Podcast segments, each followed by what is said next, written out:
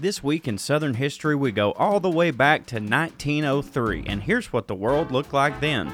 The Ford Motor Company was founded when Henry Ford received $28,000 from 12 investors. That's $884,380 today, in case you were wondering. The first Tour de France was held and won by Italian cyclist Maurice Francois Garin. Garin would go on to win the next year as well, only to have his title stripped from him when he was caught cheating, a tradition that lives on today in the Tour de France. Also, in 1903, the first box of Crayola crayons was released and sold for 5 cents. A buck 58 in today's money, in case you were wondering. Still a bargain, if you ask me. Down in Mississippi, they were also dealing with color, but not in a good way. It was this week in Southern history, on January 2nd, 1903, that Teddy Roosevelt had to shut down the Indianola, Mississippi post office. His reason? For the city's threats against their postmaster, Minnie M. Cox, possibly the first African American woman to hold such a position.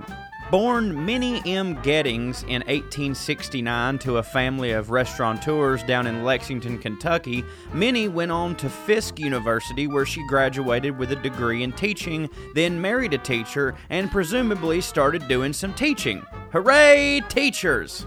Not long after that, her husband, Wellington Cox, got a job at the United Railway Postal Service where he was able to start saving money to buy up some land a venture he would continue with great success throughout his life, affording them the luxury of living in the white part of town, which is a sentence I will never not feel icky writing. Forgive me for pulling a Seinfeld here and yada yadaing some of the events in their life, like Mr. Cox serving as a chairman for the Republican Executive Committee of Sunflower County for five years. It's just that I barely know what that means, and I'm not sure I know how to make it fit my narrative, and by God, that's all a writer is good for. Anyways, yada yada yada, in 1891, under President Benjamin Harrison, whom I could not find one funny thing about, she was appointed postmaster of Indianola, Mississippi, because no white Republican was qualified. There it is. There's the funny thing. A white Republican not qualifying for a job? What was it? Cultural sensitivity trainer at a lesbian magazine? let, let me try another one. What was it? HR at a women's prison? Okay, maybe that wasn't good. Oh, I got it. I got it. A white Republican not qualifying for a job. What was it? Clitoris finder? Okay, that was that was mean, Corey. Don't act like that's not a bipartisan issue. In 1897, under President William McKinley, she was reappointed and continued as postmaster under President Theodore Roosevelt. Minnie was known for being generous with her $1,100 a year salary and would often take care of rent on P.O. boxes when someone couldn't cover it. She got there early, stayed there late, paid out of her pocket to install a telephone at the post office. This way, people could call and see if they had any mail instead of having to walk down to the post office, which in 1903 could have been used as the cause of death on an autopsy. Seriously, back then, people used to either just fall smooth out or get eaten by a wolf or some such. The past was a nightmare. That's almost a theme in this series. That salary, by the way, is about $34,743.50 in today's money, in case you were wondering. Regardless of being a model citizen, employee, and human being, the townspeople of Indianola called for Minnie's termination from the position due to the Reconstruction policy of making African Americans political appointees no longer being in favor with the sitting president's politics. Gee, I wonder why policies like that are kind of necessary sometimes. The white people of the town, being both simultaneously from Mississippi and the past, were acting like the gaggle of slack jawed racist dipshits that they most likely were. Minnie and her husband began receiving death threats as James K. Vardaman, a literal white supremacist, tried ousting her from the position to take over for himself. I know some of you are saying right now, hey dude, just because a white man is trying to take a black woman's job, that doesn't necessarily make him a white supremacist. And I could not agree more. What does make him a white supremacist, though, is the one time he was quoted as saying, If it is necessary, every Negro in the state will be lynched. It will be done to maintain white supremacy.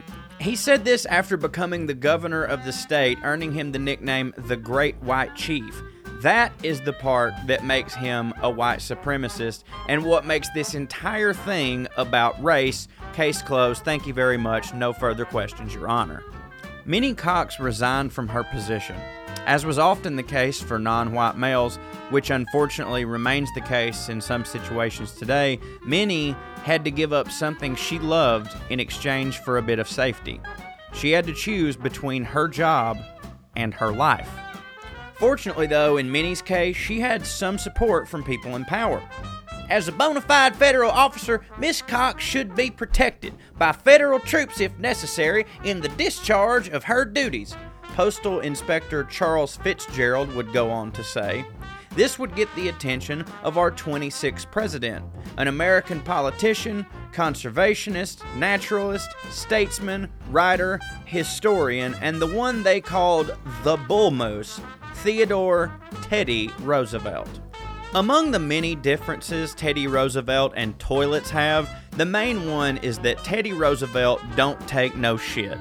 Not only did he make sure everyone knew that sending in federal troops would not be necessary, but he also flat out told Minnie that he did not accept her resignation.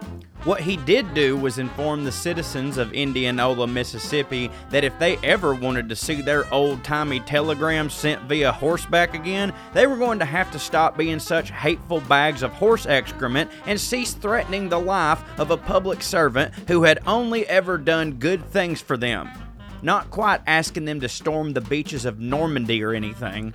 So this worked and everything went back to normal. End of story. Good night. No, that's not how the past worked. Minnie had to leave Indianola for her safety on January 5th. The post office remained closed for a year. Still, eventually, Teddy Roosevelt had to reopen it without Minnie Cox, who was hiding out in Alabama. Do you know how dangerous a place must be for a black woman if she felt safer in Alabama in 1903? I, I, I don't have a good analogy. That's insane. Minnie eventually returned to Mississippi and ran a few successful businesses during the Jim Crow era, which provided needed services to the black communities of Mississippi, but she would never be postmaster again. That's because real life for black folk doesn't always come together at the end of the story with a pretty bow on top of it. And reading about America in the not so distant past doesn't always leave you feeling good. This story won't either. At least Teddy tried, I guess. Thanks for listening.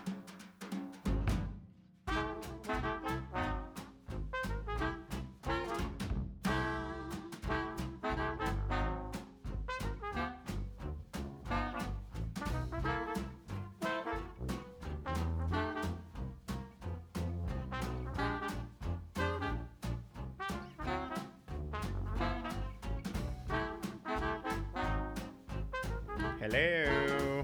Are you, uh, are you, people still here? I think so. Huh, that's, Yeah, uh, no. Wow, the story's over. I know it's been over for like a while. Yeah, you, you, you can leave now.